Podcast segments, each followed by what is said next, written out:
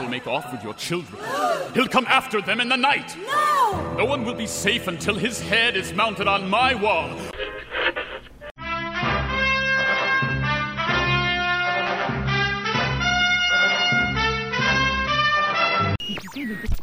The solution to your problem is quite simple. The only way to get what you want is to become human yourself. Drive away your worries and cares at this drive-in theater, where you will see the finest motion pictures of all time, soon to be released. Hello, I am C-3PO Human Cyborg Relations. Welcome aboard the Star Speeder 3000. W W Radio, your information station. Hello, my friend, and welcome to the WDW Radio Show, your Walt Disney World information station. I am your host, Lou Mongello, and this is show number 534. And I'm here once again, not only to help you have the best vacation experience when you come to the parks, but I also want to bring you a little bit of that Disney magic wherever you are, not just with the podcast, but with my videos, live broadcasts on Facebook every Wednesday night, books, audio tours, special events, and more. You can find everything over at www.radio.com. So I'm going to open up the inbox this week to answer your questions about topics including dinner in Magic Kingdom, what's actually included when you go on a Disney cruise, the origins of Disney cast members, tips on going solo to Walt Disney World, things to do for young couples, marathon logistics and where to eat the night before a race, my tours of the Magic Kingdom, our favorite lands in the Magic Kingdom, and more. I'll then have the answer to our last Walt Disney World trivia question of the week, and I'll pose a new challenge for your chance to win a Disney Prize package. Then stay tuned to the end of the show for more information about our next Meet of the Month, a special event coming in 2020, your voicemails, and more. So sit back, relax, and enjoy this week's episode of the WDW Radio Show.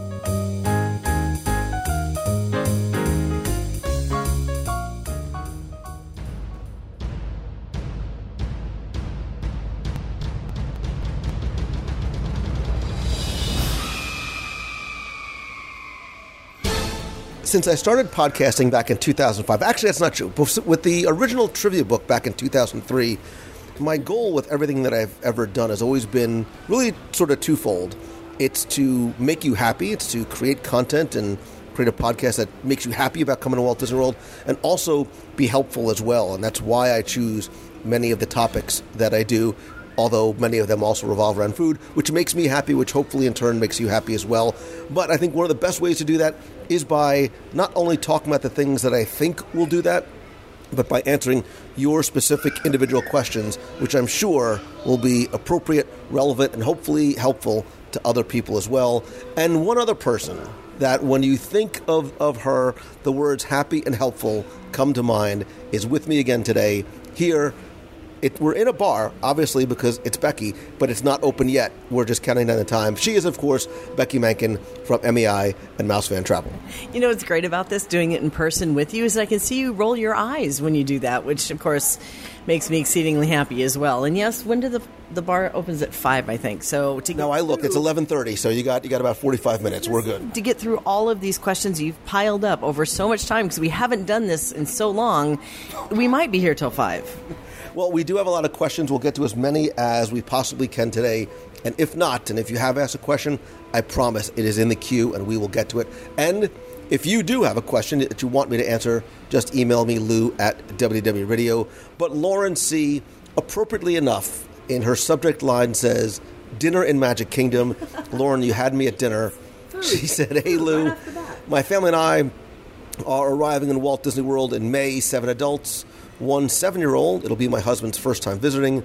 We had originally planned to eat at Artist Point the night of our arrival, but realized we wouldn't have much time in Magic Kingdom. We're not arriving till around 5 p.m. Although now Artist Point is going to be a dinner time storybook character meal, so you might want to rethink that. Anyway, so we scheduled dinner at Liberty Tree Tavern. Also good, eat as much as you want, but could also get a late reservation at 8:20. Would you say eating there is a great idea, or that taking advantage of a quick service restaurant would be better? There are no extra magic hours that night, and quite frankly, in the past, we haven't eaten at many quick service. So our question is which which foods are to die for if we decide to do a quick service instead? Love the podcast, especially your episodes with Becky and or little Timmy Foster. Keep spreading the magic. So there's basically two questions here.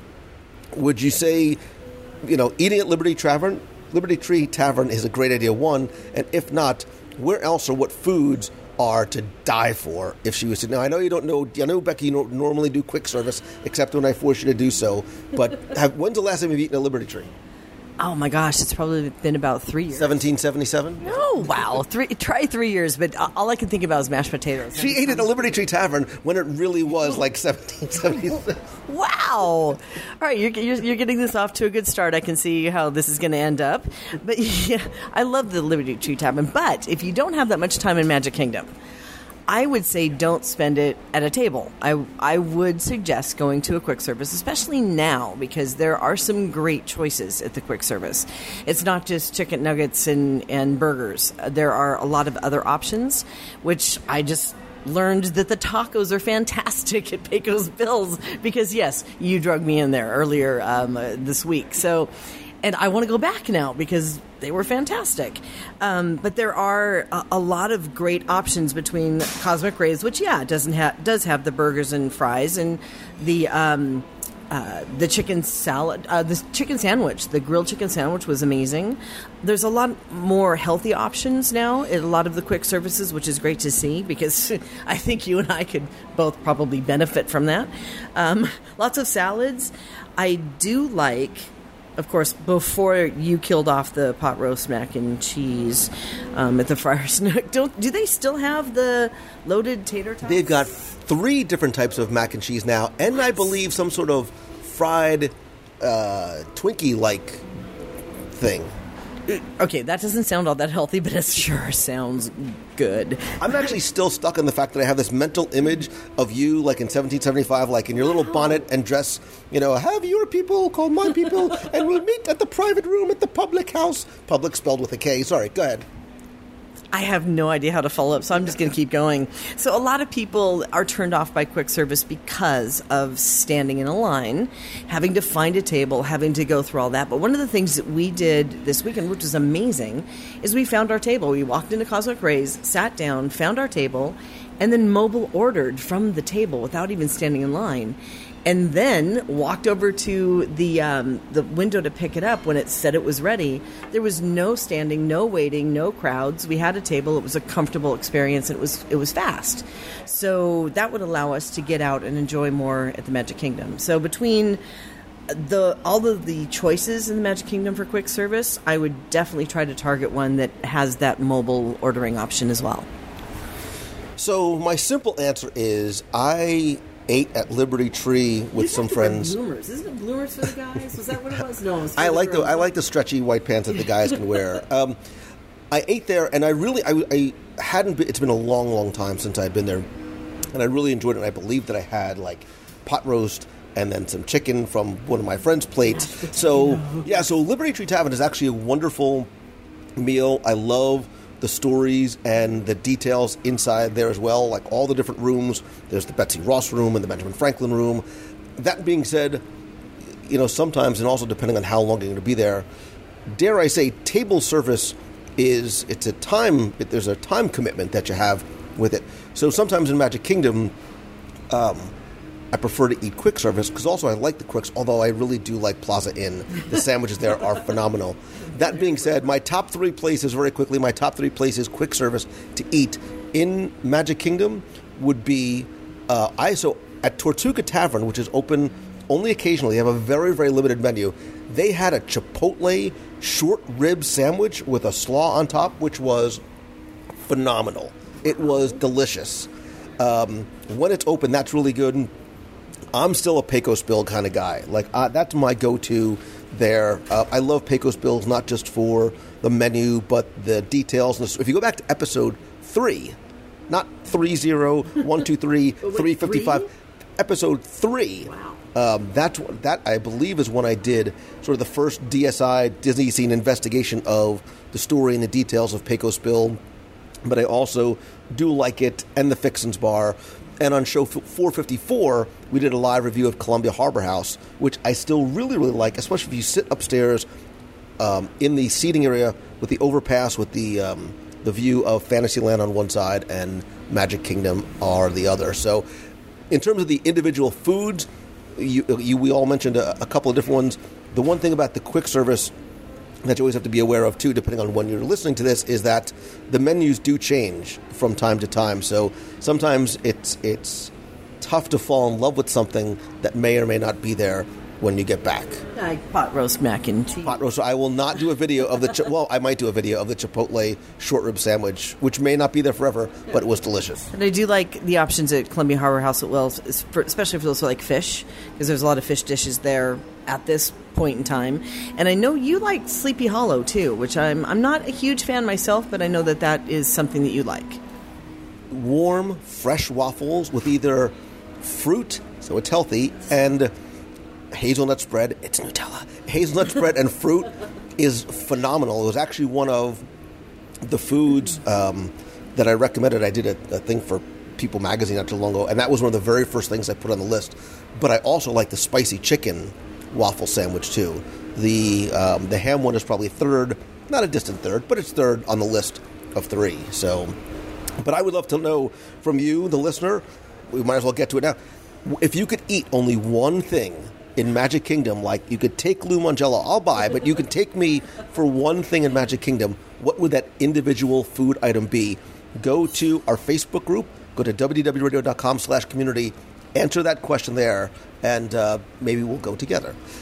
I have no idea why I want a fried Twinkie, but it's calling me. I shouldn't. You could also get them at Raglan Road. They're- oh no, they have fried Snicker. They might have fried Twinkies there.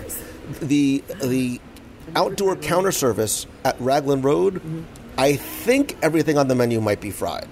And, and I'm joking, but it, there's a lot of fried things on the menu, which obviously means it's healthy and delicious. Um, these are not necessarily in any order. Chris Gara says, any meal, but only one. I know I should have had breakfast and lunch before this. Okay, for terms of the question, time of day could be any time that fits your choice, but assume you have a, assume you have a prepaid park ticket if needed, and assume you have an ADR or wouldn't need one. Just assume you could stop in and eat, is what he's saying. Say you were traveling through the Orlando area and only had time for one meal, breakfast, lunch, or dinner. What restaurant would you stop? I could have answered this question in the first sentence. What restaurant would you stop in and eat at, and why? I know what you're going to say. I, yours is. I'll just leave you to yours. I really, really love Teppan Edo. I think that would be the one that I would I would go to because I, I love the teppanyaki style. I love the food there. I love the mi- mixture of the meats and the vegetables. I love that you get dinner and a show, and more so, I love the fact that you're seated with a whole bunch of different people. So if you're going in there with a, a group of eight of your friends and family, and or you're going to meet new people at this table, I just think it's a, a great experience as well as good food. I am going to take you to task on that because I'm going to make a dining reservation there for you and I Okay. and six children. No otherbody else, just me, you, and six hungry, hot, tired, screaming kids. And I want to see what kind of show we get put on there.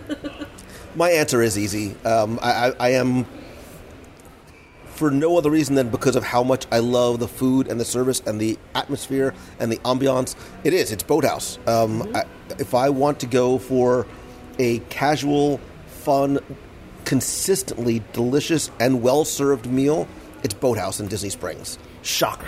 I know. I was. I wasn't going to just come out and say, "Of course you're going to say boathouse," but of course you're going to say boathouse. It is a fantastic atmosphere. It is. The the service is wonderful there. The food is incredible, and personally. If it wasn't hot and humid, I would probably have said that as well. Um, but But it's like- lovely inside. I love those sitting outdoors on the patio or out on the dock, especially closer to the bar, obviously, but um, around all of the boats, all of the antique boats. I, I think that the atmosphere is fantastic. The decor is gorgeous. You feel like you're in the middle of of a story that's being told with food and with service and with the atmosphere. Um, but I'm I'm okay with fish. I'm not a big fish eater, but I know that there's more. It, it's a Gibson Steakhouse. I will put and just wait till there's something I tasted that's coming to the menu soon. By the time I listen to this, will it be out? I don't know. there's a there's a there's a new steak that they are importing in from a country oh so very far away that is only fed a certain type of food. I tasted it. It is to die for. You could cut it with a knife. Well, you can cut it with. Of course, you can cut it with a knife. You can also cut it with a fork. It's like butter. Okay, so uh, true confessions here. I've never had dinner there. I've had lunch there. There was only one time. Remember, you we all went, but I was late because I couldn't get there on time. Grand entrance Someone wouldn't come pick me up on the way. because I was eating. exactly. So, I, you've always said that they've got some of the best steaks on property. Obviously, mine have always kind of been Shula's at this point. So, I'd like to see the difference. So maybe we'll have to go have a steak. Play your cards right, sister. Maybe we'll uh, maybe we'll have a, a dinner meeting there one night this week.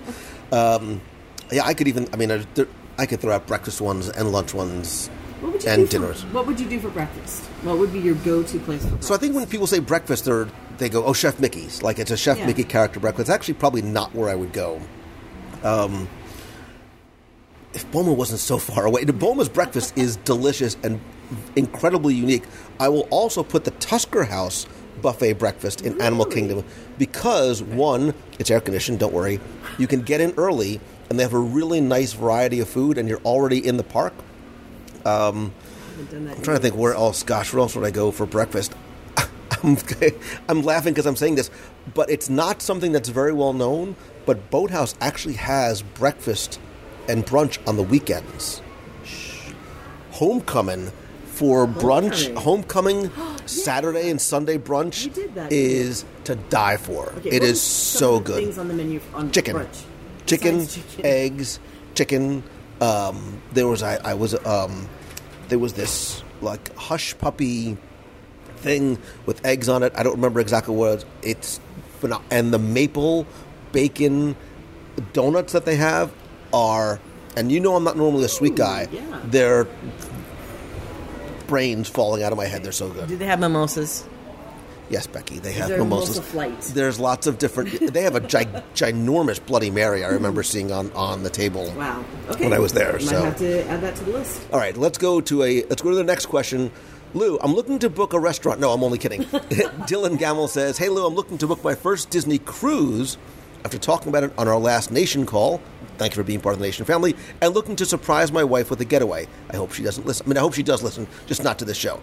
Um, John Smith, uh, what is included with the package when you purchase it and for food wise, is it included or is it do you pay separate like in the parks? Thanks for all you do, Lou. Dylan, um, I will let the travel agent in the room uh, answer this question. The Trevor advisor, the professional in the room. What's great about I'm a professional cruiser. Look at me. This body doesn't happen naturally.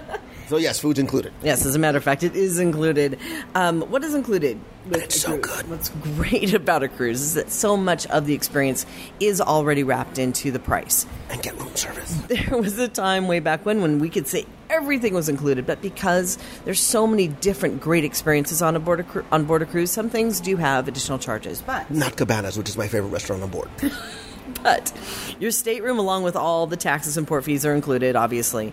But your breakfast, lunch, and dinner in the three main restaurants that you rotate through are definitely included. So you don't have to spend additional money on any um, meals if you don't want to. However, if you do want to um, have a more premium dining experience, they do have Palo on board, which is amazing Italian restaurant for adults only Do brunch. and and they have a brunch on sea days, which I think that some people really prefer brunch over dinner. That's a great, Oh, Yahtzee. that's a great debate question right there. And then on the larger ships, on the two largest ships, the uh, the Fantasy and, and excuse me, the Dream also has Remy on board, which is a, One of the best meals I've ever had in my entire life. And it was with you. I know. Oh, I think it was the wine flight talking. But anyway. Thanks. Oh man, the wine. To this day, that was the first wine pairing and probably the last one, only because it was incredibly awesome, but very difficult to find my stateroom afterwards. Um, remember, there was like glasses left everywhere, but it's a great value. That's why it is an additional cost, but to get all the things you do in that meal. So you can spend a little more if you want to, or you don't have to. Uh, on board, they also um, include soft drinks that are served with meals and at the ship's beverage station where they have soft drinks, coffee, milk, juice. Um, also, what's included most of the entertainment, like movies, the Broadway style shows, and uh, the youth clubs. So your kids can also enjoy their time on board as well at, at, at no additional cost. There are babysitting services for the younger fare uh, that is at an additional cost. So there are some things that are included, some things that aren't. Um, shore excursions are additional. I really wish spawn treatments were included, but they're not, sadly. Otherwise, I don't think anybody would ever leave that because it's pretty amazing. Um, drinks and alcohol, obviously, are additional. Wah, wah, that's what gets me in trouble. Um, the Wi Fi on board, that's additional as well. Souvenirs, photos. Um, and then they do have these amazing speaking from the adult side of things, the classes like the wine tasting and spin classes for exercise, and they have For what? Spin classes for exercise. You sound like Charlie Brown's teacher right there. Move on. Well, if you're going to eat all those desserts, you got to feel at least good. no, that no, you- that's that's what I need to feel good. you eat 2,000 calories, you burn 200, you're good to go, right? That's how that works. but, but with a cruise, so many people, if they're on a budget, they'll go on board, they spend the money to get on board, they can eat because it's included. You may not do shore excursions, you may spend the day in port and just enjoy the pool. So it, it really is up to you how much you want to, to spend once you're on board. I keep saying I want to do this one time. It's also very difficult when I have a family, but you theoretically, and because now um, your gratuities are now included, you don't have to sort of put those in the envelopes themselves. They're not included. I mean, they're included, like you don't have to actually. yeah, they're automatically added to your account when you board. in theory, you could walk on board that ship and not spend a dollar, not pay an extra dollar, and walk off board. Like, no souvenirs, no cocktails, no spa treatments, no excursions, and still have an, an absolutely amazing time. Like, you don't need those things. I mean, nobody actually ever, and you can't, you know, obviously it's impossible to do that because there's so much stuff that you want to do and buy. But I think that's the beauty of it is that if you have a very, very strict budget that you have to or want to stick to, you could say, okay, we're only going to spend fifty dollars, hundred dollars on board for souvenirs. Um, you know, you can sort of limit yourself, but still not miss out on all the things that the ships have to offer. Absolutely. And for some people who have a difficult time passing up the Bibbidi Bobbidi Boutique or spending a lot of, of uh, money in the gift shop, you can also not put your credit card down for your expenses. Excuse me. You can put cash down. And then that limits you to the amount you can spend because if you put cash onto your account, they'll only allow you to charge up to that amount. So that's a good way to budget too, is you're, if you're trying to keep it down to zero. So maybe that's what we do as an experiment sometime. You will fail I, miserably. didn't, I wasn't looking at me. I was looking at you. I'd like to put some Bitcoin down on my uh, vacation. Kyle Finnewarth says, "Hello, per- hello, Lou. I'm reading directly from the email. Hello, Lou! Exclamation point! Dot dot dot.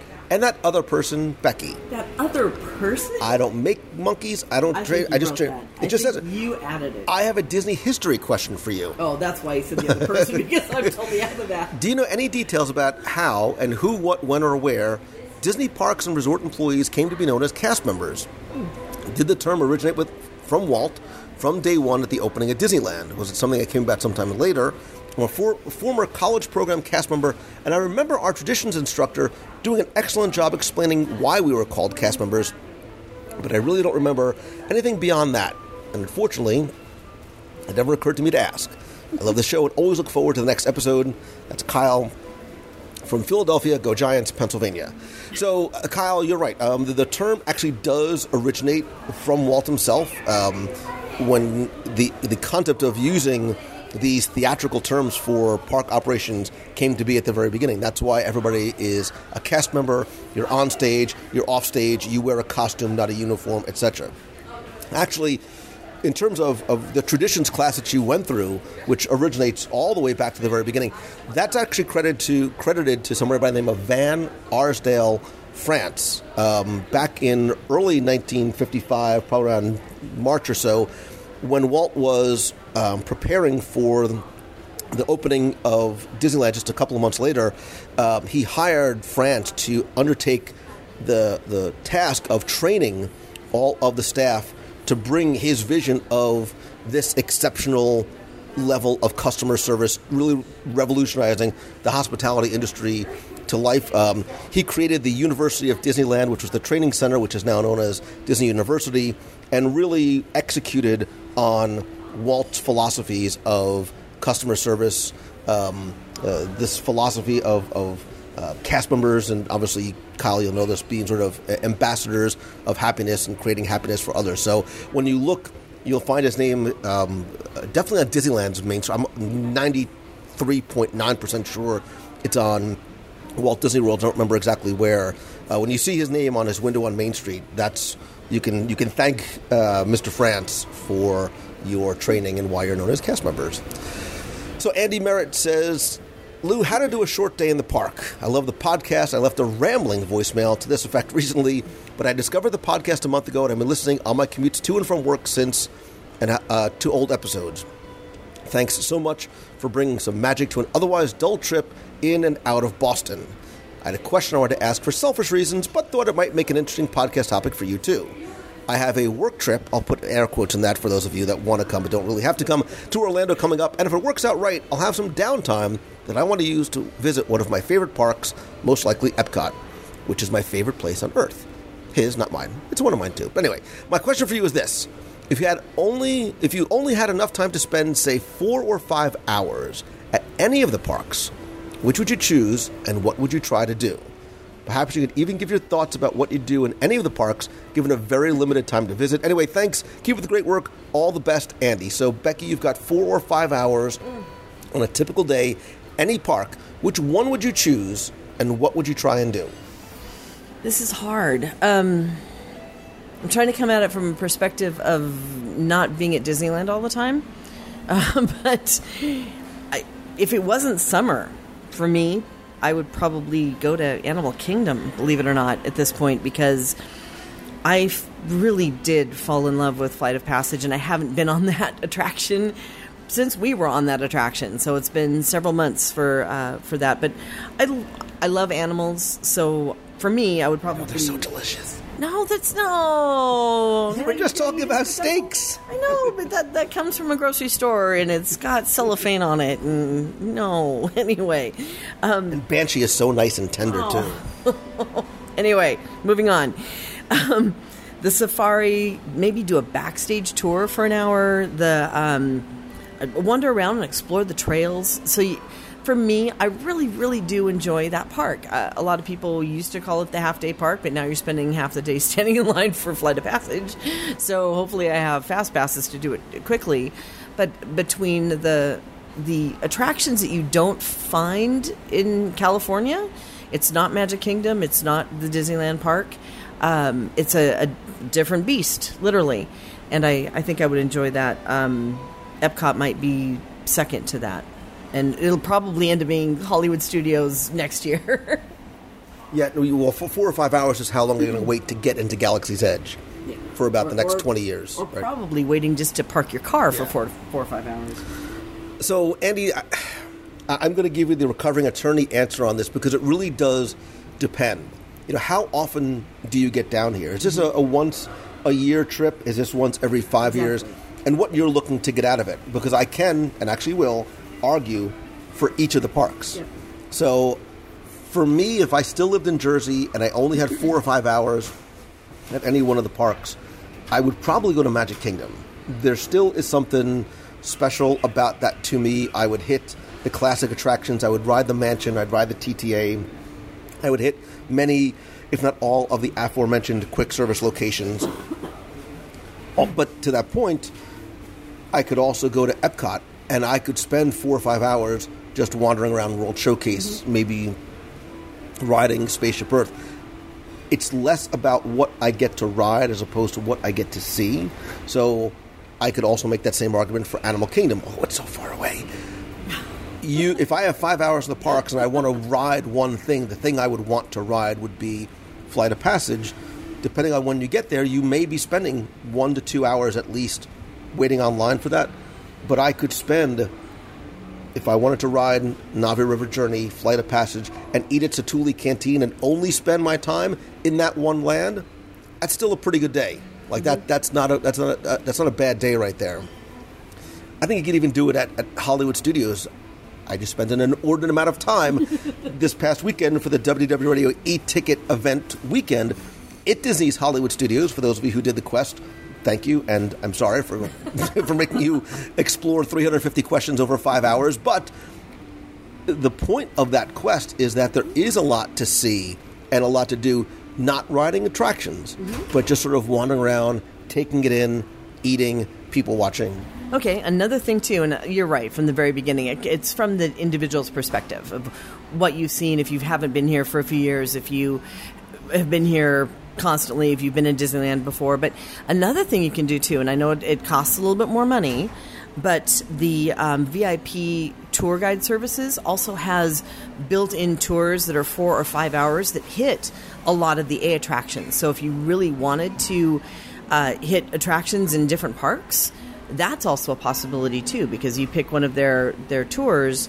that it's it's either a, a big group tour where you're one of 10 or 12 guests that uh, that go all together on um, uh, on specifically selected attractions and locations. Or of course if money is no object you could always get a VIP guide that you direct and tell him or her where you want to go for your 4 or 5 hours which I've done all four parks in 6 hours. So uh, you didn't say when you're coming, Andy, but depending on the time of year, the other thing to keep in mind too is Epcot, especially. It's there's almost always a festival going on, Festival of the Arts, Flower and Garden, Food and Wine. You can design your own little culinary tour around any of those festivals, which is a nice way to spend four or five hours. So again, if you listener have a uh, a thought about how you would spend only one day, four or five hours in the parks, where would you spend it and how would you spend it? And again, you can come, you can either call the voicemail 407 900 9391, 407 900 9391, leave the voicemail there, or put it in the Facebook group. All right, Steve Thomas says, I'm looking to take a photo trip. I haven't been to Walt Disney World in over 10 years. Gasp. We used to go every year, but since re- relocating out west, we haven't been. To my great surprise, my wife has told me she has a work conference in Orlando this summer, so I'm going with and plan to spend a few days solo in the park. Yeah. My question for you is Do you have any tips for a solo trip focusing on trying to get some great pictures and explore the history? I'm going to pretend that pictures was actually food. Um, the stuff that slows us down and would bore her. I'm planning on picking up your audio tours to listen to, which are still on sale for $10 while I explore Magic Kingdom. Any tips or resource suggestions would be great. I'm actually going to direct you to um, not one or two tips, but I'm going to give you 10 reasons to go solo, which we did back on show 453. And for those who are listening who are like, solo? Who would go to Disney World solo? I love, love, love going by myself to Disney World. I've done it since I started researching my first book in 2003 when people thought I was a lunatic. And by thought, I mean present tense. They still think I'm a lunatic for different reasons. But um, I think there are lots of, of reasons and advantages to going. And I think you're right. If you're looking to get pictures, and look, there's nothing better or worse than waiting for standing in that spot with the flowers and you're waiting for the monorail to go by. So you get that shot with the flowers and the food and the monorail um, or the selfie or whatever it is.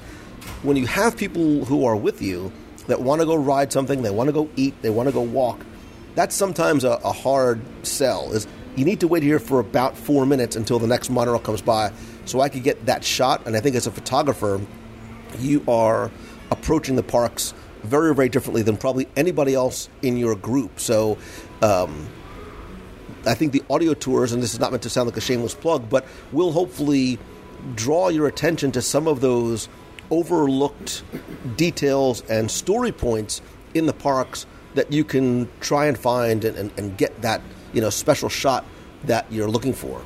If you're into photography, look for for anybody. These might not fit your dates.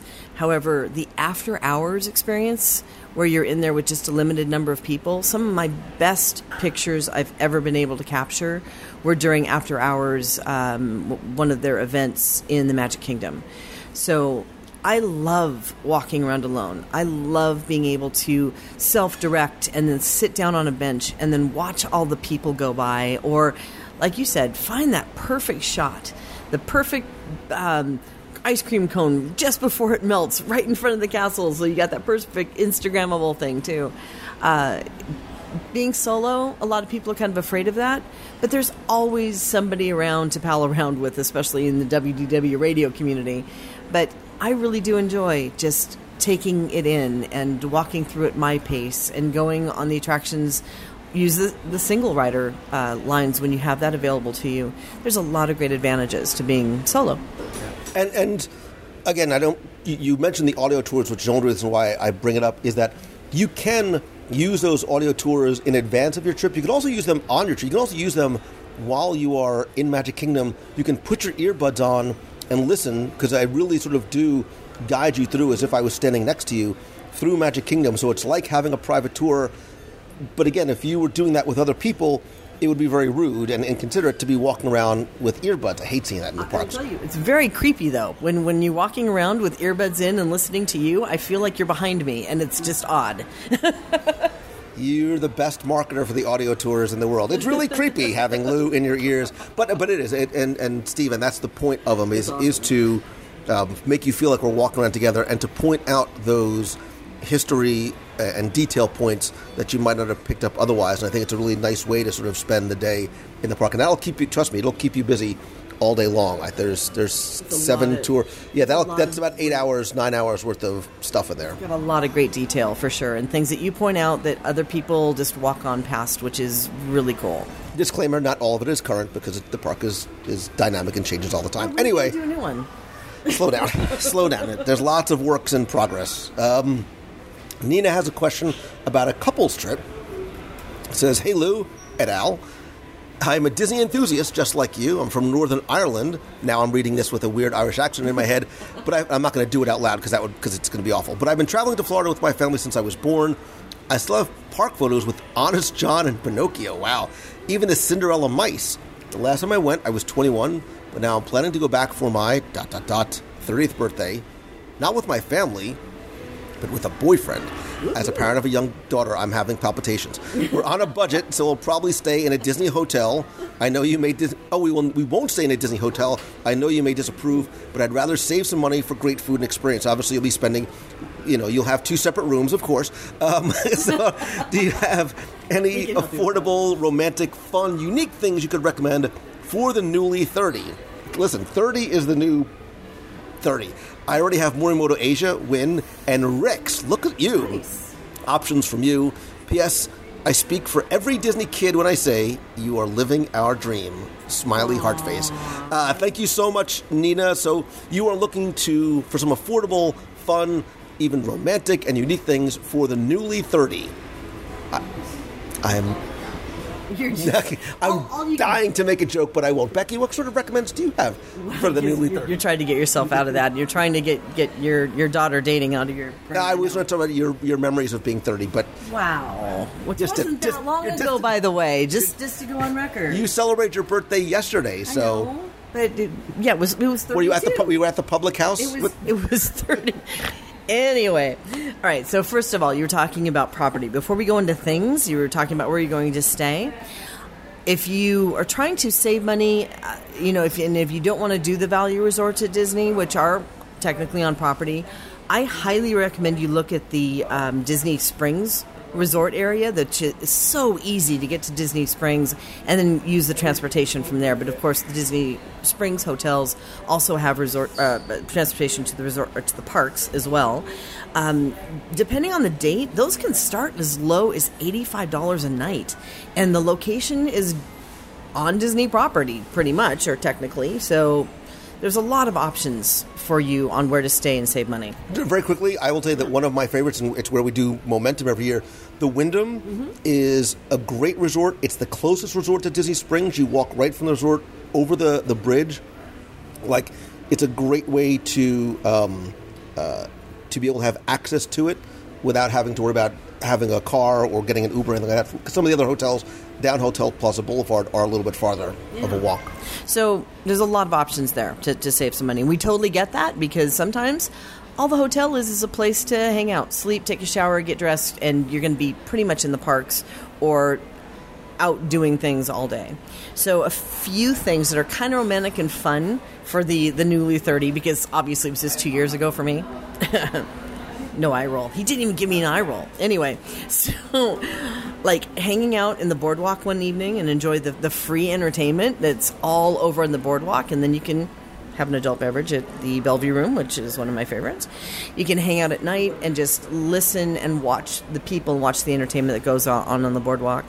Um, I also like the thought of having dinner at Sanaa, maybe, and then hang out at the fire pit for the stories and the animal watching at night, which is really kind of cool, neat thing to do. Kind of enjoyed, especially the the night vision goggles and watching all the animals. And there's um, the, the storyteller, and it's it's really kind of neat, kind of romantic. Um, maybe one of my favorite things in at night, especially, is going and walking around Epcot. Have a Grand Marnier slushy in France by the fountain. That's kind of romantic, and it's an adult beverage, so it makes me happy. or, and just because we did this does not make it romantic. FYI, take out a Sea Raycer. It's a really inexpensive, uh, fun thing to do, and riding around in a little Sea Raycer out on the on the water. It's a great way to spend a day, especially if you have lots of sunscreen. So I, there's a there's a ton of things that I can think of. Again, Yeah. answering your question in terms of romantic and fun, I thought about things like carriage rides. Again, Mm-hmm. at, at uh, either the Port Orleans resorts or at Fort Wilderness. Um, I'm instead, Nina, going to give you not one, not two, not three. I'm going to give you 102 unique things to do at Walt Disney World that you probably may not have done before, including a lot that are very inexpensive, if not free. And because I like you, and because I want to celebrate your 30th birthday in style, I'm going to give you the book for free. It's free to everybody. I know. If you go to WDWRadio.com, right on the homepage, scroll to the bottom, you can uh, download the 102 things to do at Walt Disney World at least once. Um, a lot of those things either are possibly off the radar, you've never done before, and I really wanted to find exactly what you mentioned those fun, unique, and yes, often affordable, if not free things that you can do. I think that you are doing the right, um, you're approaching it correctly in terms of where you're staying. I love Morimoto Asia um, in, in Rick's in terms of places to eat. Becky, 100% right about spending an evening on the boardwalk. Go to Jelly Rolls. I still dig me some Atlantic dance hall. like, that's my jam. Um, but there, is- there are a lot of those places. Resort hop. I mean, just go visit some of the resorts. Go to some of the different lounges if you want to just have a, you know, uh, a birthday drink, cocktail or non-alcoholic. Um, No. Be responsible. Rick's does have the birthday cake martini.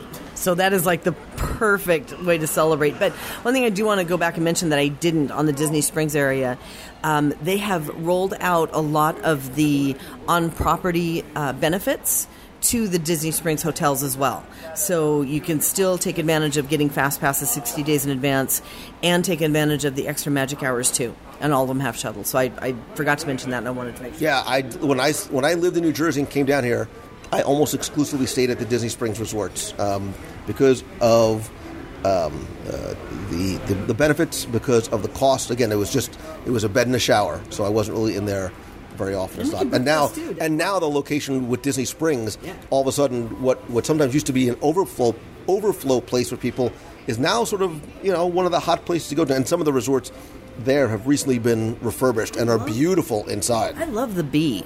The B was something that was really impressive when we went through there. It's a little bit farther away than the Wyndham, but not very far. It's like the whole entire string is like a Las Vegas block.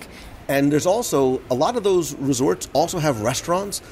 The, the Wyndham actually has a character meal. Shh. In the morning. What? There's a character meal. It's called the Sunshine Breakfast Cavalcade. Of I'm making up the other words, but it's like a sunshine breakfast. I think with Goofy and a couple of others. Uh, there's a Benihana at the Hilton. So if you're looking for the Edos, Benihana. oh yeah, and they have really good sushi there too. to The. B has a very good restaurant.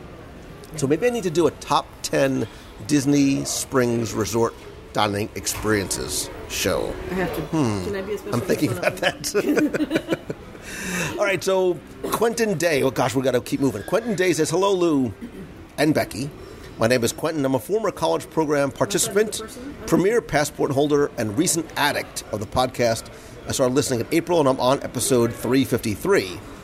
April, May, June. Wow, that's a lot of Lou in a short amount of time. I figured it was time about time to write in and ask the pros or us for some help on my next two trips. In February, my mother and I will be down in Walt Disney World for nine days, nine times. What movie? Nine times. You have no idea. anyway, I don't. to participate in the Princess How Are We Friends in the Princess Half Marathon, my first marathon event. Congratulations! The hardest part is is registering because you're taking that commitment, and sometimes it's hard to register. Anyway, I have a question about the event. What's the best way to get to Epcot from our resort? We're going to be staying at All Star Music, booked through MEI and Mouse Fan Travel, uh, and we will have a rental car. Will Disney provide shuttle service to the starting line, or would I be better off just driving there myself? But wait, there's more, he says. I'm also going to Disneyland, yay, for the first time next July to experience both the parks and D23. OMG, you're in for a great time. My questions here are there's three. For a first timer, what Disneyland resort would you recommend?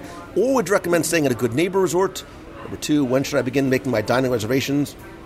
Now, because much like Lou, I'm all about the food. But this one's for Becky. Since it's my first time coming out west, would you recommend that I check out other park while I'm there? Don't worry, Lou, I'll be spending six day- six days at Disneyland. All right, first things first. Princess Marathon weekend, does Disney provide shuttle service to the starting line, or are you better off just driving there myself? Uh, yes, they do. There are buses to Epcot. Will you be starting from? Although I think you can sometimes make arguments either way for buses versus driving yourself. You look like you have something important to say. Well, I, you know, You don't take buses. I know that. No, no. I'm just thinking about our experiences and watching the buses come in. Um, obviously, we with the the running team has a lot more information about this back and forth. But for me, I probably would say because the the parking scenario, the um, the traffic, the traffic gets insane. If you can catch one of those very first buses when they first start running, that's probably going to be your best bet. So you don't have to go find your car after the race. You can just get on the shuttle and go back. But in the morning, a lot of people tend to wait until a half hour before they get on one of the, the bus shuttles or in their own car, and then they end up in that huge line of people and pretty much late to the, to the start line because they're waiting in just this huge line of traffic. So my recommendation would be use the shuttles, but try to get on the very first couple that, that go out in the morning before the race. Yeah, without a doubt. Look, you're getting up at, at you know, OMG o'clock anyway. Get up 15, 20 minutes, a half hour early because the last thing you want to do, and we've seen this year after year, is see people getting off a bus that's either a late bus, got stuck in traffic, something happened, and they're running from the bus to the starting line, which, you know, is a bit of a walk. I mean, you're going to put in two miles just getting from the parking lot to Epcot to the starting line. Get there early. Look, I, I'm I'm a Benjamin Franklin guy. I'd rather get there, you know, an hour early rather than three minutes late, especially that morning. Go, stretch, eat, nap, whatever you need to do. But I agree. Um, driving um, can sometimes be problematic, especially if you don't know where you're going. Depending on when you leave, if you if you get stuck in traffic, there's a lot of there's a cascading domino effect of things that could happen that could detract from what I believe you said is going to be your first marathon event. Yeah, and so many roads closed too, where you think, oh yeah, it'll just be easy to go this way and that way and go that way. All of a sudden, there's a barricade, and they're saying, I'm sorry, you can't go this way. So if you're not familiar with what you're doing, stick with the shuttles. and I would and I would recommend whether it's ours or other, but ours. Join a you know come join the WDW Radio Running Team. It doesn't matter if it's your first time, if it's your thousandth time. Um, go to WDW Run, and you could be part of the running team because we do have a group of now I guess we're coming close up to 700 people who have been running for more than a decade who will be able to help you navigate all of those you know questions from on a grand or a more detailed scale. Now, in terms of Disneyland in July for D23, you are in for the time of your life. I'm actually going to go backward, and, and I know it's your first time coming out west, checking out the other park. There, are, I, uh, from a D23 perspective, the the days of D23 are long, they are exhausting. You they end late because there's usually evening events. Don't count those days as Disneyland days. You may get to go into the park for a little while. You're gonna have to buy a ticket, but you're not going to be in there until nighttime. So if you're spending six days at Disneyland and you're counting D23 as part of those days, don't. If you're spending six days total, you'll have two days at Disneyland. So don't sort of overbook yourself thinking about going somewhere else. There's enough to, to eat at Disneyland anyway. Well, so, but as a first timer, what resort would you recommend staying in, or a good neighbor resort? And when should he begin making diner reservations? I want to hear your thoughts. So, for me, and I look, I think there's advantages to all of the Disneyland resorts as well as some of the. The first time I stayed there, I stayed at a Good Neighbor Resort across the mm-hmm. street. It was like a Best Western, which was like 20 feet away from the entrance to Disneyland. But if you want to that full immersed, like retro OG Walt Disney Disneyland experience, I love, love, love the Disneyland Hotel. Oh, I do too. Um, the only thing that is above that would be the Grand California, but uh, for entrance to the park only. That's like it's a convenience factor, and that's it. Um, for me, Disneyland Hotel is the, the, the biggest and best. But after doing this so many years, how many we, we've done every single D23 expo that's come out, and we're going to be doing this next one. How what I've found, I completely agree with you, Lou. Try to keep them separate.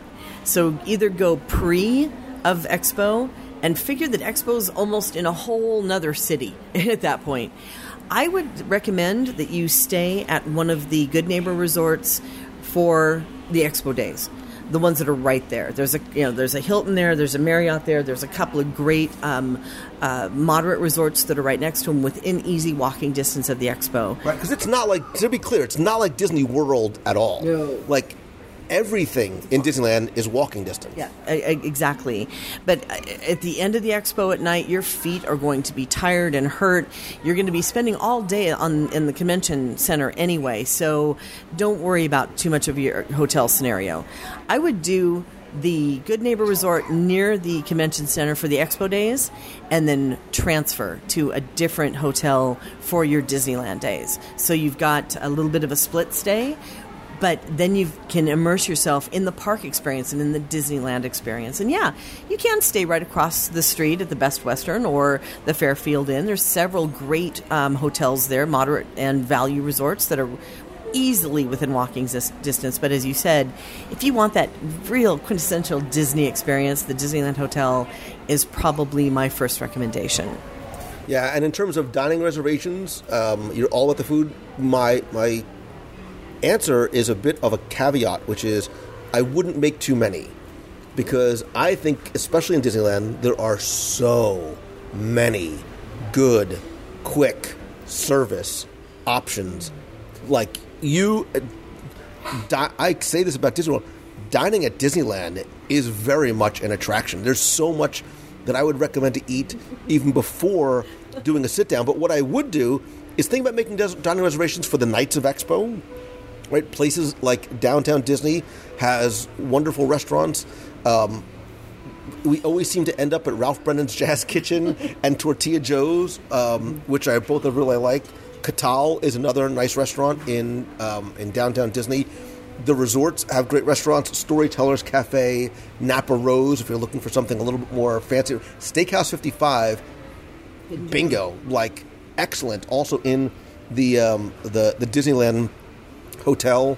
Um, but I would not, because it's going to be your first time there, I would not spend too much time doing sit down locations. You might want to do a couple of those quintessential Disneylands if you can get Blue Bayou, if you can get. Um, gosh, there's a couple. Of, now I'm going to go completely against what I said because I'm like listing in my mind 20 restaurants. Right.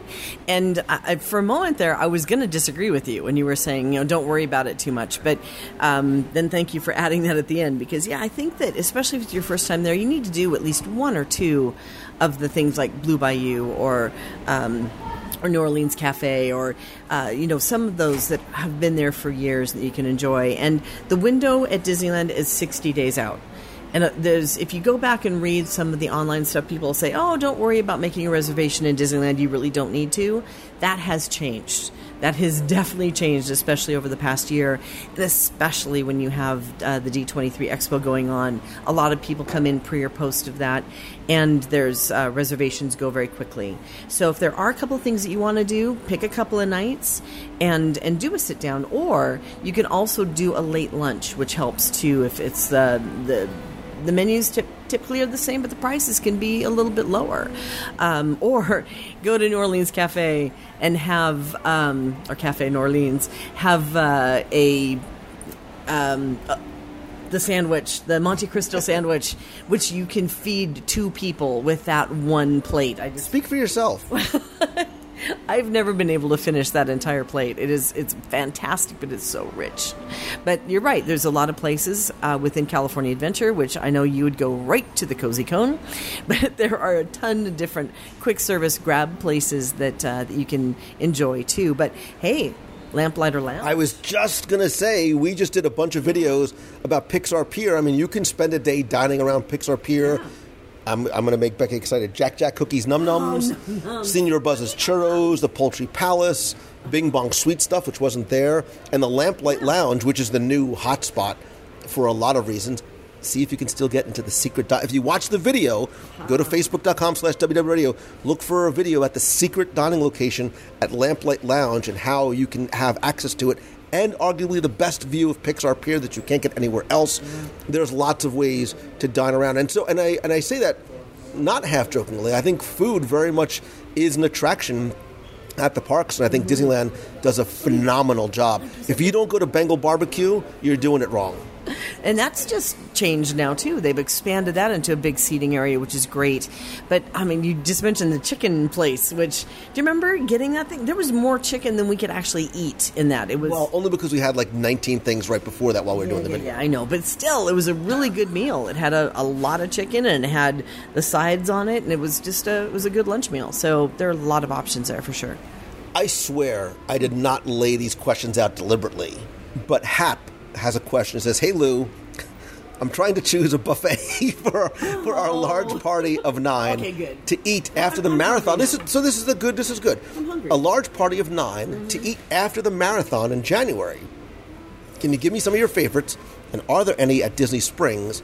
Thanks, Hap. So." Very quick. I, I know Becky's not a buffet person. She prefer to have your food. Well- you prefer to have your food brought to you than you actually get up to go get it. However, I do love. I love buffets because I like the options of having like 20 different things on my plate. And then after that first round of sort of testing the waters, I can go back and hit my favorites five, six, seven more times in a row. I'm just saying. Well, the buffets in China are a whole separate animal. So, some of my favorites, and I'll go through very quickly because this. How have I not done a top 10 buffets in Walt Disney World? This is going to be an up. Hap, you've just inspired me to do the most delicious uh, top 10 coming up soon. Although Tim's not an eater, I might need help on this one. So, some of my favorite buffets. I'm sitting in what- right here. I know, but it, I said buffet. I said buffet. Buffet. Oh, you just did the Becky voice. jeez. Um, I think I'm going to give you the the the hidden treasure. I think Trails End is one of the Oh. best buffets on property. It's one of the best values on property, most unique food. You got to work to get there. You got to get to Fort Wilderness, but you can. sp- I think I think going to Trails End is a wonderful way to spend an evening. You can go to Trails End, then go to Crockett's Tavern. Becky, I'll speak your language. Have a cocktail before or after. If you go during, uh, I mean, I know you're going in January, so it'll be nice and cool there. But if you go during the Halloween or Christmas time, and the uh, resort and the campsites are decorated are phenomenal. I think that Boma has arguably the best breakfast buffet and arguably the best dinner buffet anywhere on property. Yeah. I mentioned before about Tusker House, uh, Hollywood and Vine. If you want a buffet in the studios, I still love Crystal Palace for um, breakfast. You didn't say you said buffet for after the marathon, so I'm assuming it's it's a breakfast slash lunch. Um, right next door, Cape May Cafe, one of my favorites.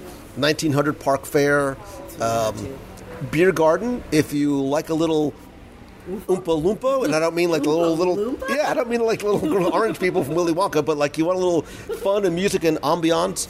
Um, if Becky, if you could pick one, so it's after the marathon, we're all nice and hungry. Shocker, where's the one buffet you would go to? Well, I like. I you already said one. Um, Cape May was the one that I came up with immediately because it's in. It's close. After the marathon, you're tired. You just want some sustenance, uh, and they do have a great variety. But one thing I wanted to mention because I completely agree with you on Trails End. I think Trails End is one of those hidden gems that that has a great price point. and if if you don't want to take the 42 buses to get there, because of course, even if you have your own car driving, one of the neat little things about the minivans is they can take you right up to the location. So if you don't want to do all the work to get there, that's a tip. Yeah, and, and I think no matter which one you pick, you really can't go wrong. No, I don't think so either. And yes, I am. I I like am. buffets. I like I like I like food. Obviously, I like food. So just I like out. when the buffet is brought to me. That's the best. It's like sometimes in Japan, you sit down and it's like a oh. conveyor belt of food, and the buffet. I didn't have that. I didn't see that. Well, you will. We're gonna The- find one. We're gonna find. We're gonna when find we get to one. Japan Okay. in October. Which, by the way, there's like three spots left. If you still want to go to www.com, next year. right? Not next October. WDWRadio.com/slash Japan 19 for details. We're going to eat much food. so well. Oh my god, I can't wait. All right, we're running long. Shocker. Two very quick last questions. Okay. The first one is from John, Christy, Johnny, and Daisy McCullough, who say, Lou, great work as always. Thank you. But I have a problem. Oy, I should have read this in advance. Um, I just saw that it was a short question. I've reached the end of the Magic Kingdom walking tours. Not a bad problem to have. The family and I have been through the walking tours in all the podcasts. Wow. Especially the ones that pertain to the Disney Cruise Line. But we're wondering if and when any new tours of other attractions in other parks might be arriving. Keep up the good work. So, don't laugh. So, so John, Christy, Johnny, and Daisy, I'm going to give you a multi-part answer to a very simple question. Um, if you're looking for some of those similar details and stories and, and tours of attractions, go back and look for DSI, Disney Scene Investigation, some of the other ones where I really sort of go into detail about specific attractions. And actually, if you are looking for an easy way to find them, here's a, a pro podcast tip. If you, and I believe it might only be for iOS, there's a free podcast app, not the Apple Podcast one, but it's called Overcast. If you download Overcast, it has a search function.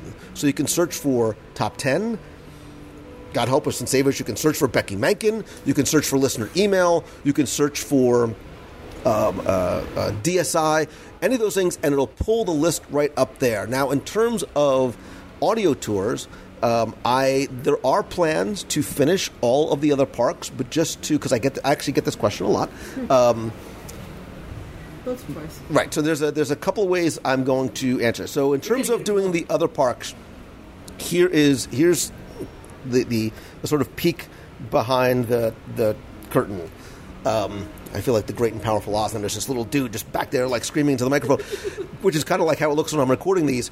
So when I do an audio tour of a park or specifically a land, it's like writing a book.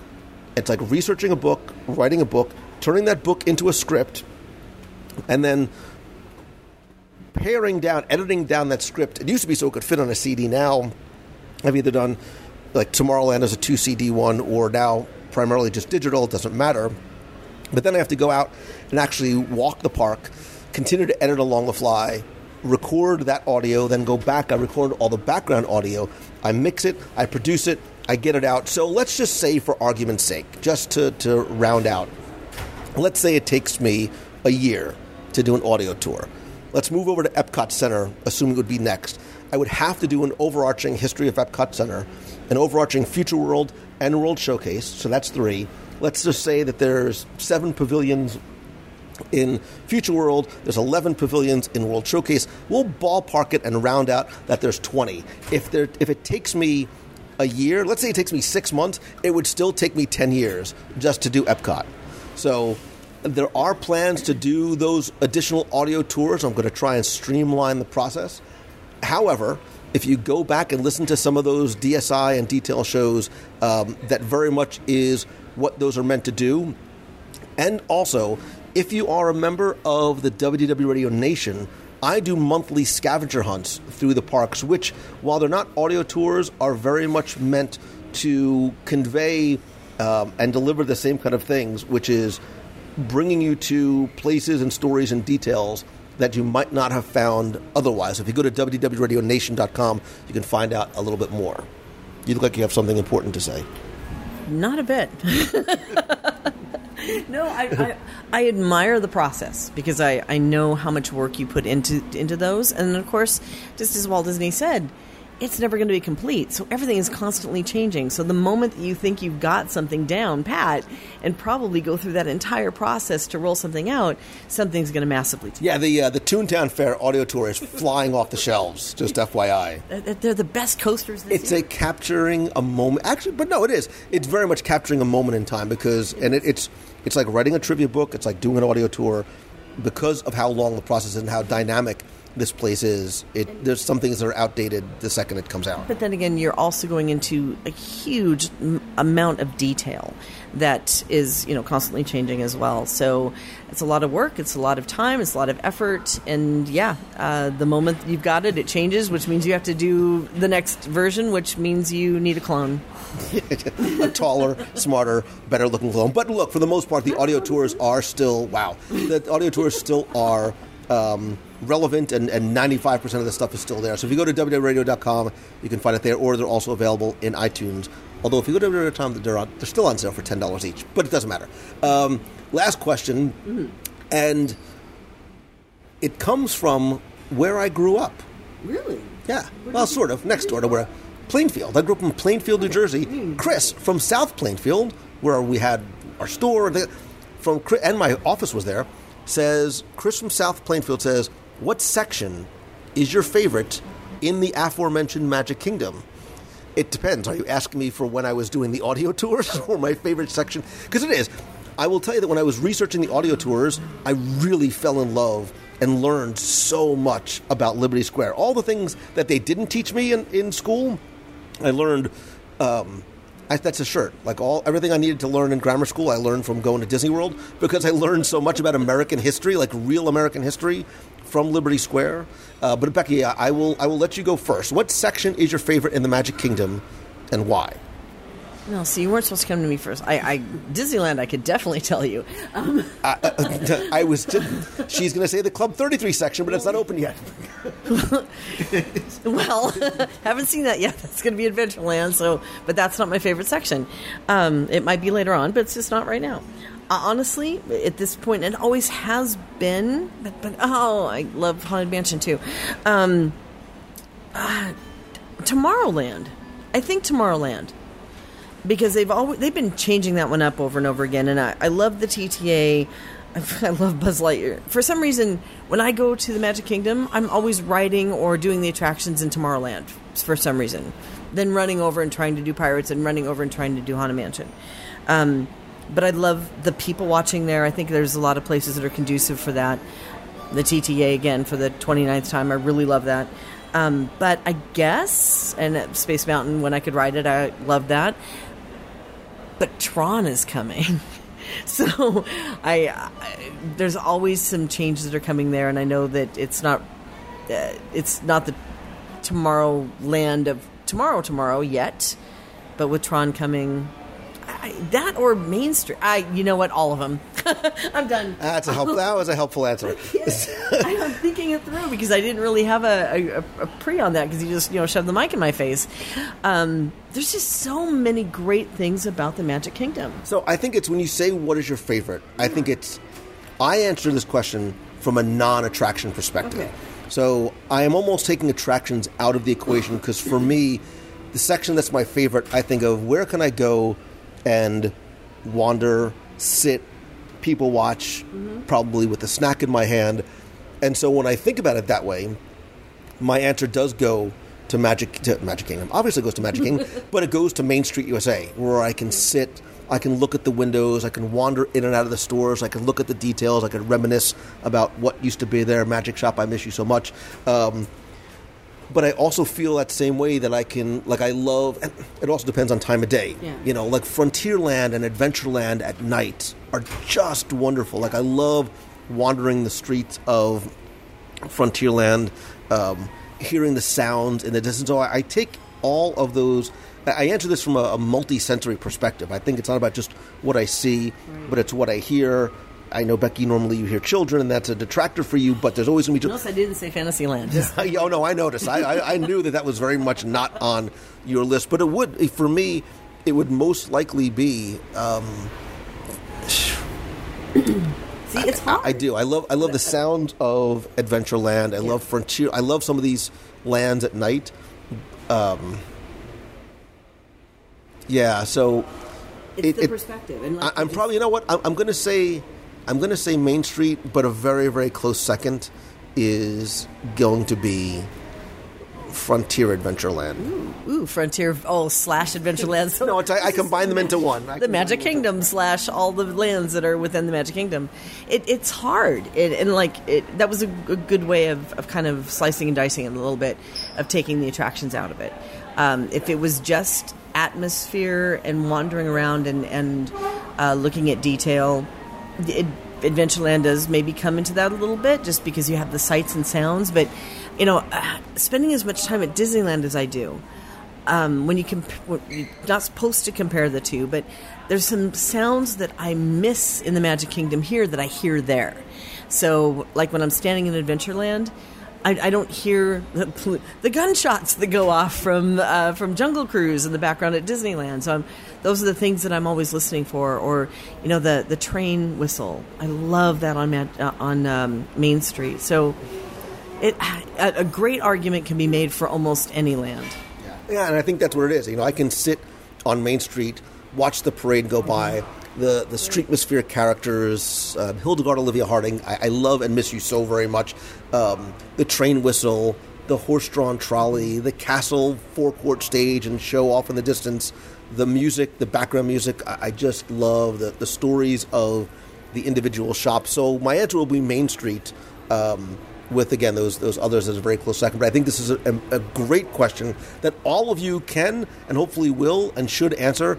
What section in Magic Kingdom is your favorite?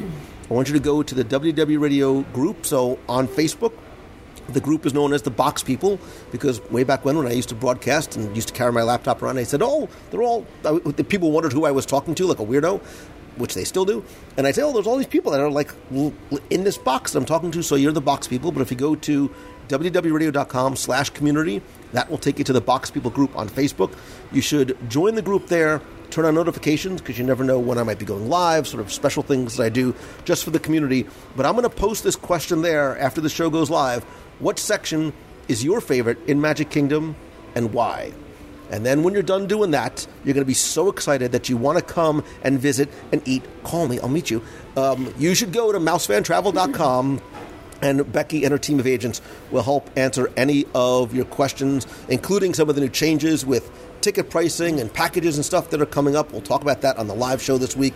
Um, but Becky, as always, um, these questions are better because I get to answer them with you. Oh, oh, thank you so much with the big eye roll once again going on in the background. Nobody can see that. I, I want to mention though, thank you for the plug for for Mouse Fan Travel, but I also want to make sure that everyone is well aware our services are free. It costs you nothing to use us, so we're there. Our expertise is there to help you and guide you, especially with all these new changes.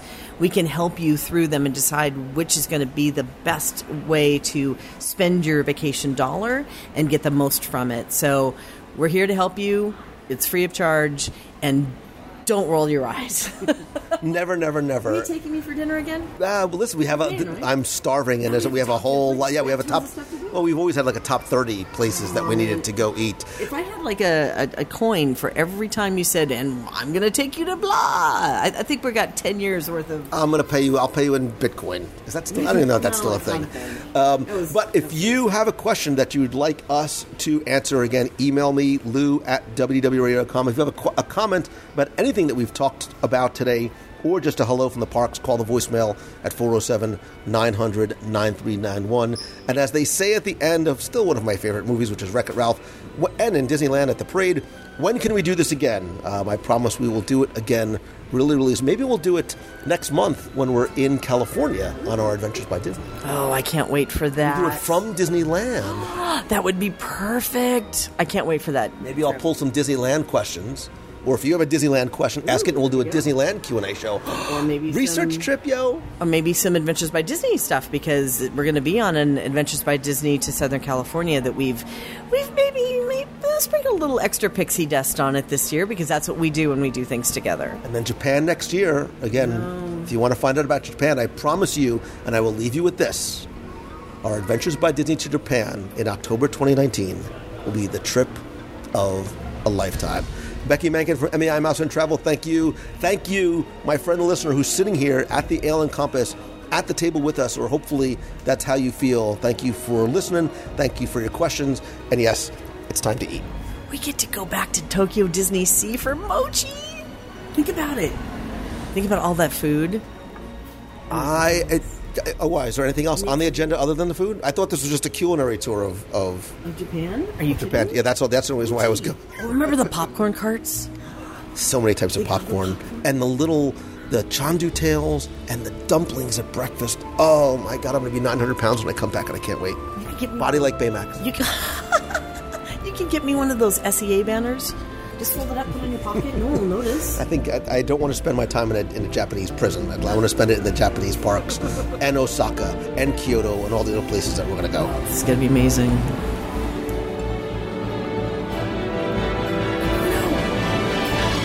Now I want to go to Teppan Edo.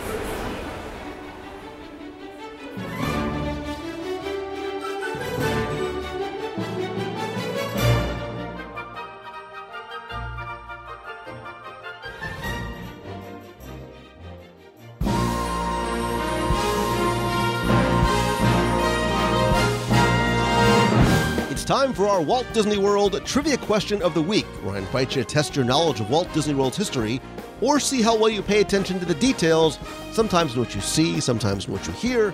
And if you think you know the answer, you can enter via our online form for a chance to win a Disney Prize package. Before we get to this week's question, we're going to go back, review last week's, and select our winner. So last week I took you to one of my favorite lands and arguably one of my all-time top five, maybe even top three favorite attractions in Walt Disney World. It's the simple yet wonderful Tomorrowland Transit Authority. And I ask you to finish this sentence. If your future includes shopping, then you'll want to visit blank. Thanks to the hundreds of you who answered this correctly or got creative.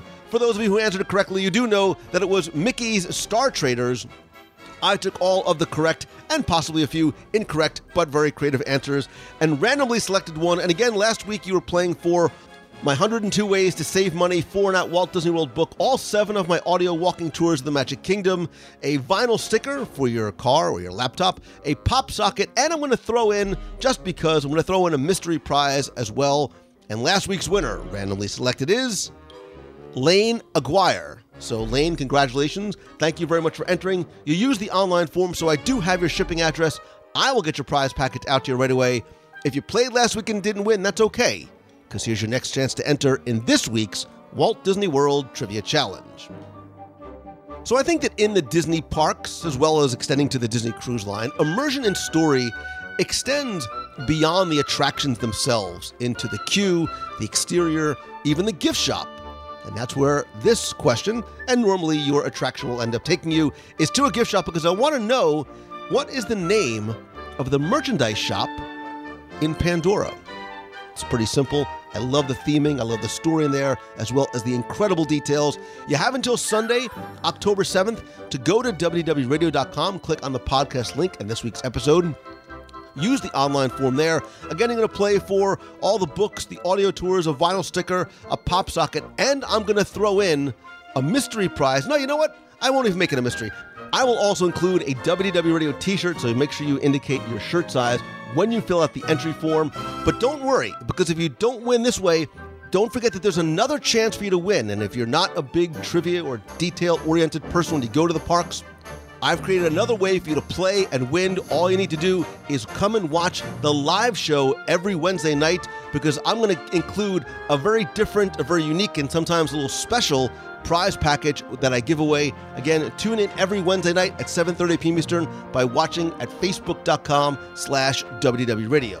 It's easy, it's fun, you can play then, you can enter now. So good luck and have fun.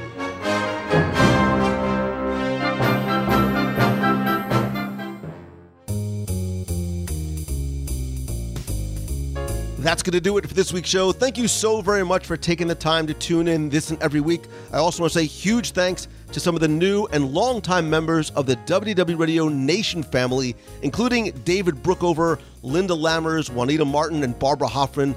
I sincerely appreciate you and the love and the support you extend to me and the show.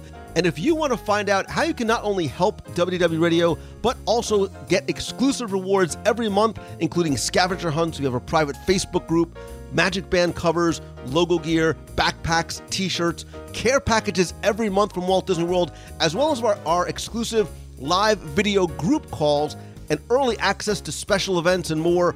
Please visit WDWRadio.com slash support. And don't forget that a portion of your contribution does go to our Dream Team project to benefit the Make a Wish Foundation of America. And speaking of our WDW Radio family, please come be part of the community and conversation. Join our Facebook group over at wdwradio.com slash boxpeople. Also, be sure and turn on notifications. This way you get notified and can be part of the conversation and the show whenever I go live on Wednesday nights, as well as other times from the Disney parks. And just as I've done since day one and show one, WDW Radio is not just for you, but I want it to be something that's by and with you as well. So I want to hear from you. If you have a question you want me to answer on the show, you can email me, lou at WDWRadio.com. You can call the voicemail with a question or a comment or just a hello from the parks at 407 900 9391. And again, you can connect with not just me, but the other members of the WDW Radio family by joining our group on Facebook. The easiest way to get there is go to WDWRadio.com slash community. I'm also at Lou Mongello on Twitter, Instagram, and Pinterest. I love to have and continue conversations there. Of course, I still believe that nothing beats a handshake and a hug. That's why I love to do meet of the month and events in the parks, on the road, on Disney Cruise Line. Our next meet of the month will most likely be the weekend of October 26th. Now, that is also the weekend of the Swan and Dolphin Food and Wine Classic. If you are a food and wine or beer or cocktail person, it is one of my favorite events of the entire year. It's small, there's great live entertainment. Go to Swan and Dolphin Food and Wine Classic.com or just use the Google and you can find it there. I will be going on Saturday night, so I'm going to try and do the meet of the month either on Friday or Saturday or maybe Sunday. Not really sure yet, but it will be the weekend of October 26th. To find out about that meet of the month and other events, go to WDWRadio.com slash community. Again, you'll find all of the events there. And speaking of special events and things that we can do together as a community, definitely stay tuned, not just to the live show this Wednesday night, but turn on notifications because you never know. I might do another special live broadcast this week to announce something that we're planning for February 2020. It's something you will not want to miss, will likely go fast, and of course involves good food, good friends, and I've said too much already. Stay tuned. I also do other meetups as I travel and speak on the road. You can find those there. And speaking of speaking, if I can speak to you or your business, your school, your conference, your event, whether live or in person or even virtually, please go to loumongello.com. And I'd also be love to be able to help you turn what look you've you've given me the gift of allowing me to turn what I love into what I do. I want to return that favor and try and help you turn your passion into your profession. So whether you are just starting out, you have an idea, a service, a blog, whatever it might be, you can work with me either one-on-one or small group coaching. Again, visit loumongello.com. Also, stay tuned for information about our next retreat in 2019, as well as opportunity and events going forward. Thanks as always to Becky Mankin, not just for joining me on the show, but for her support and friendship and partnership with Mouse Fan Travel. Again, it's who I recommend because it's who I use and who I trust to book my family's vacations, and that's why I love and recommend them the way that I do. Visit them over at mousefantravel.com and then go to Celebrations Press to subscribe and order back issues of Celebrations magazine. And as always, my friend, and you are my friend. I don't just say that, I mean that. And if we have met in person, hopefully you know that to be true. All I ask is that if you like the show, and I hope that you do, please let others know about it. Spread the word tweet out that you're listening, share a link to this, or better yet, pick one of your favorite episodes share it with a friend over on Facebook. Tag them in a post if you see something you like on Facebook. And if you can, take 30 seconds. That's all it takes to rate and review the show in iTunes. It's super helpful. We have more than 1,500 five star reviews because and thanks to you. I want to thank some recent reviewers like G. Kess who says whether you're planning a trip to any Disney park or you want to learn more about Disney history or just looking for an hour ish of fun listening to someone who lives life with joy and kindness in his heart, wow, thank you, then just sit back, relax, and enjoy Lou Mongello's WDW Radio podcast. More than a decade in, wow, I can't believe it's been that long. Lou's podcast continues to be one of the most shining examples of how this intimate medium can make it feel like you're just having a conversation with a friend even while it's being broadcast to thousands around the world. Lou's an eloquent speaker, thank you, and his podcasts are produced fabulously, thank you again. It's a joy to listen in the car, at night, or whenever. I need the soothing balm of someone speaking well about something that they love. Wow, GCast, thank you so much. Uh, Cook, Cookled JD, Cook L, I don't know, says, I enjoyed so much. The past couple episodes about moving to Disney World are just two of the many I've listened to way too many times, more than I want to admit to. The first step is admitting you have a problem. Thank you so much for even more wonderful hours of enjoyment. Love them all, but my favorite always seem to be the trips, especially with Becky. And when you get groups of your friends and family together to chat, uh, cookle, cook, whatever. That that's exactly how I want you to feel. Like you and me, we're all family, we're all friends, sitting around talking about Disney, and you are part of that conversation, and normally the meal as well. Habalbo from Canada says, Oh, I, you can see I don't read these ahead of time. A little long on the tooth, but your passion comes through. Thank you. Beard36 says, Zippity doodah. Lou Mongello's created the best podcast regarding everything Disney with great topics and guests. You'll not only learn and get great tips, but will, for the few minutes of the podcast, escape to your happy place. That is exactly how I want you to feel, Beard36. And Ike 2025 says, I love your show. I'm 11 years old. Oh, I dig this. And I'm a Disney enthusiast. I love your show have been listening for two or three years. P.S. This is Isaac. We met at the Polynesian. Oh, Isaac, I know exactly who you are. You probably spelled that wrong. You said, no, you didn't. You spelled it perfectly. I remember meeting you and your family at the Polynesian. And this is one of the, I love this because I love the fact that somebody at your age and your parents can listen with the confidence and comfort knowing that it's something that's appropriate for not just you to get to listen together as a family, but trust to listen you on your own as well. So, uh, Isaac, Beard, yeah, even you, Habalbo from Canada, Cookled, and G Kess, thanks again to all of you for taking the time to write in and review the show over on iTunes. Again, if you go to WDWRadio.com slash iTunes, it'll take you right there or just search for WDW Radio in iTunes. And finally, and most importantly, thank you, thank you, thank you for the love and the friendship and the support. I wake up every day and go to sleep every night with a smile on my face, and it is because of you. And I hope that this show and the things that we do together makes you feel that same way as well. I hope that this is your best week ever. I hope you go out and just do good things and you leave this world and the people in it and around you even better than you found them before. And hopefully that's what this show does for you is it makes you a little bit happier than you were even before you listened. So thank you again. I hope this is that you do have an amazing day, an amazing week. And so until next time, thanks again. See ya. Hey Lou, it's Christine from Flourtown, PA, and I'm on my way to work, and I just listened to episode 238 with Kal David, who is Sonny Eclipse. I have to tell you, I have seen Sonny, but I have not actually sat and listened to his whole gig, so I think I'm going to have to do that. I definitely sense a solo research trip to Disney World because boy do I have a list of things that I need to investigate.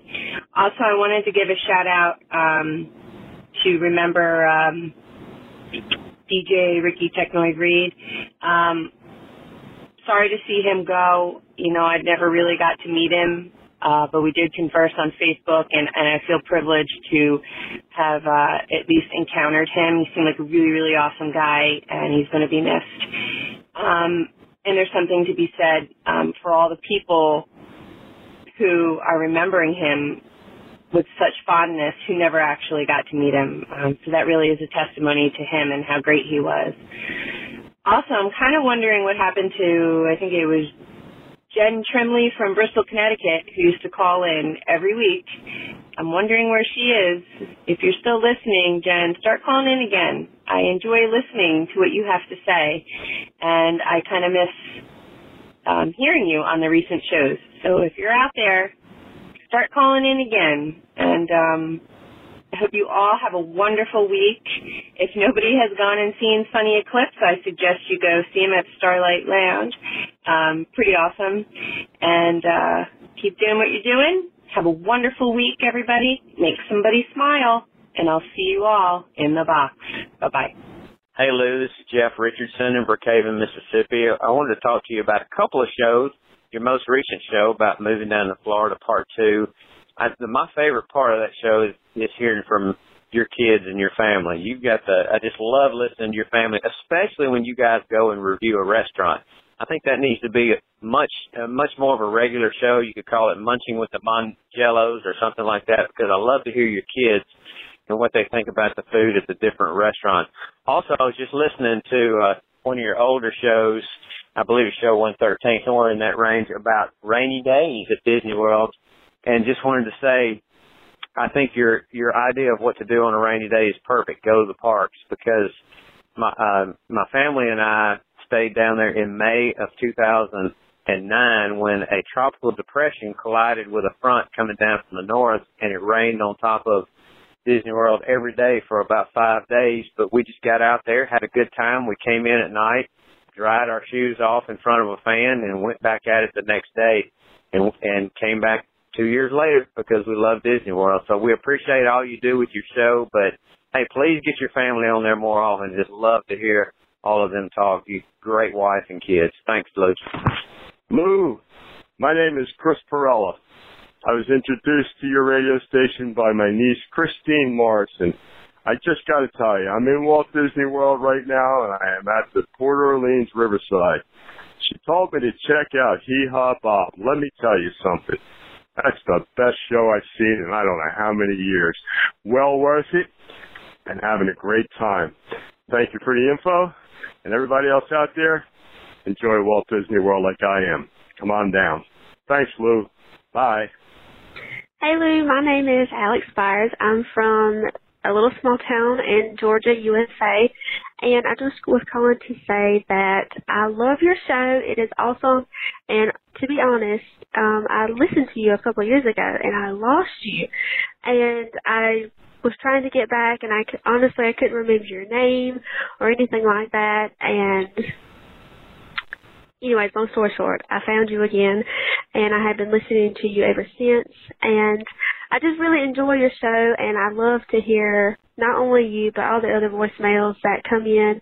It just makes my heart soar. I love Disney so much. I've been fortunate to go since I was three and I just love it and it's so awesome that people actually that listen to you, you know, Hello, Lou. It's Darlene Nagy from West Seneca, New York, calling in with the countdown, and it is exactly seven days until my trip until Florida and Disney World. Yay! So excited. You guys are having a blast at the events that are going on, like the Disney Quest that you put on today. I've seen a lot of pictures and it looked like a lot of fun. So with saying that, your next event, and that is going to be in 14 days from Momentum. And then I have 128 days until my next Walt Disney World trip. And then you have 386 days until the Adventure by Disney Japan trip. That, again, is going to be so much fun for you guys. So I can't wait to see everybody when we get down to Florida. So if you see me in the parks, please say hello. And love you all and have a magical day.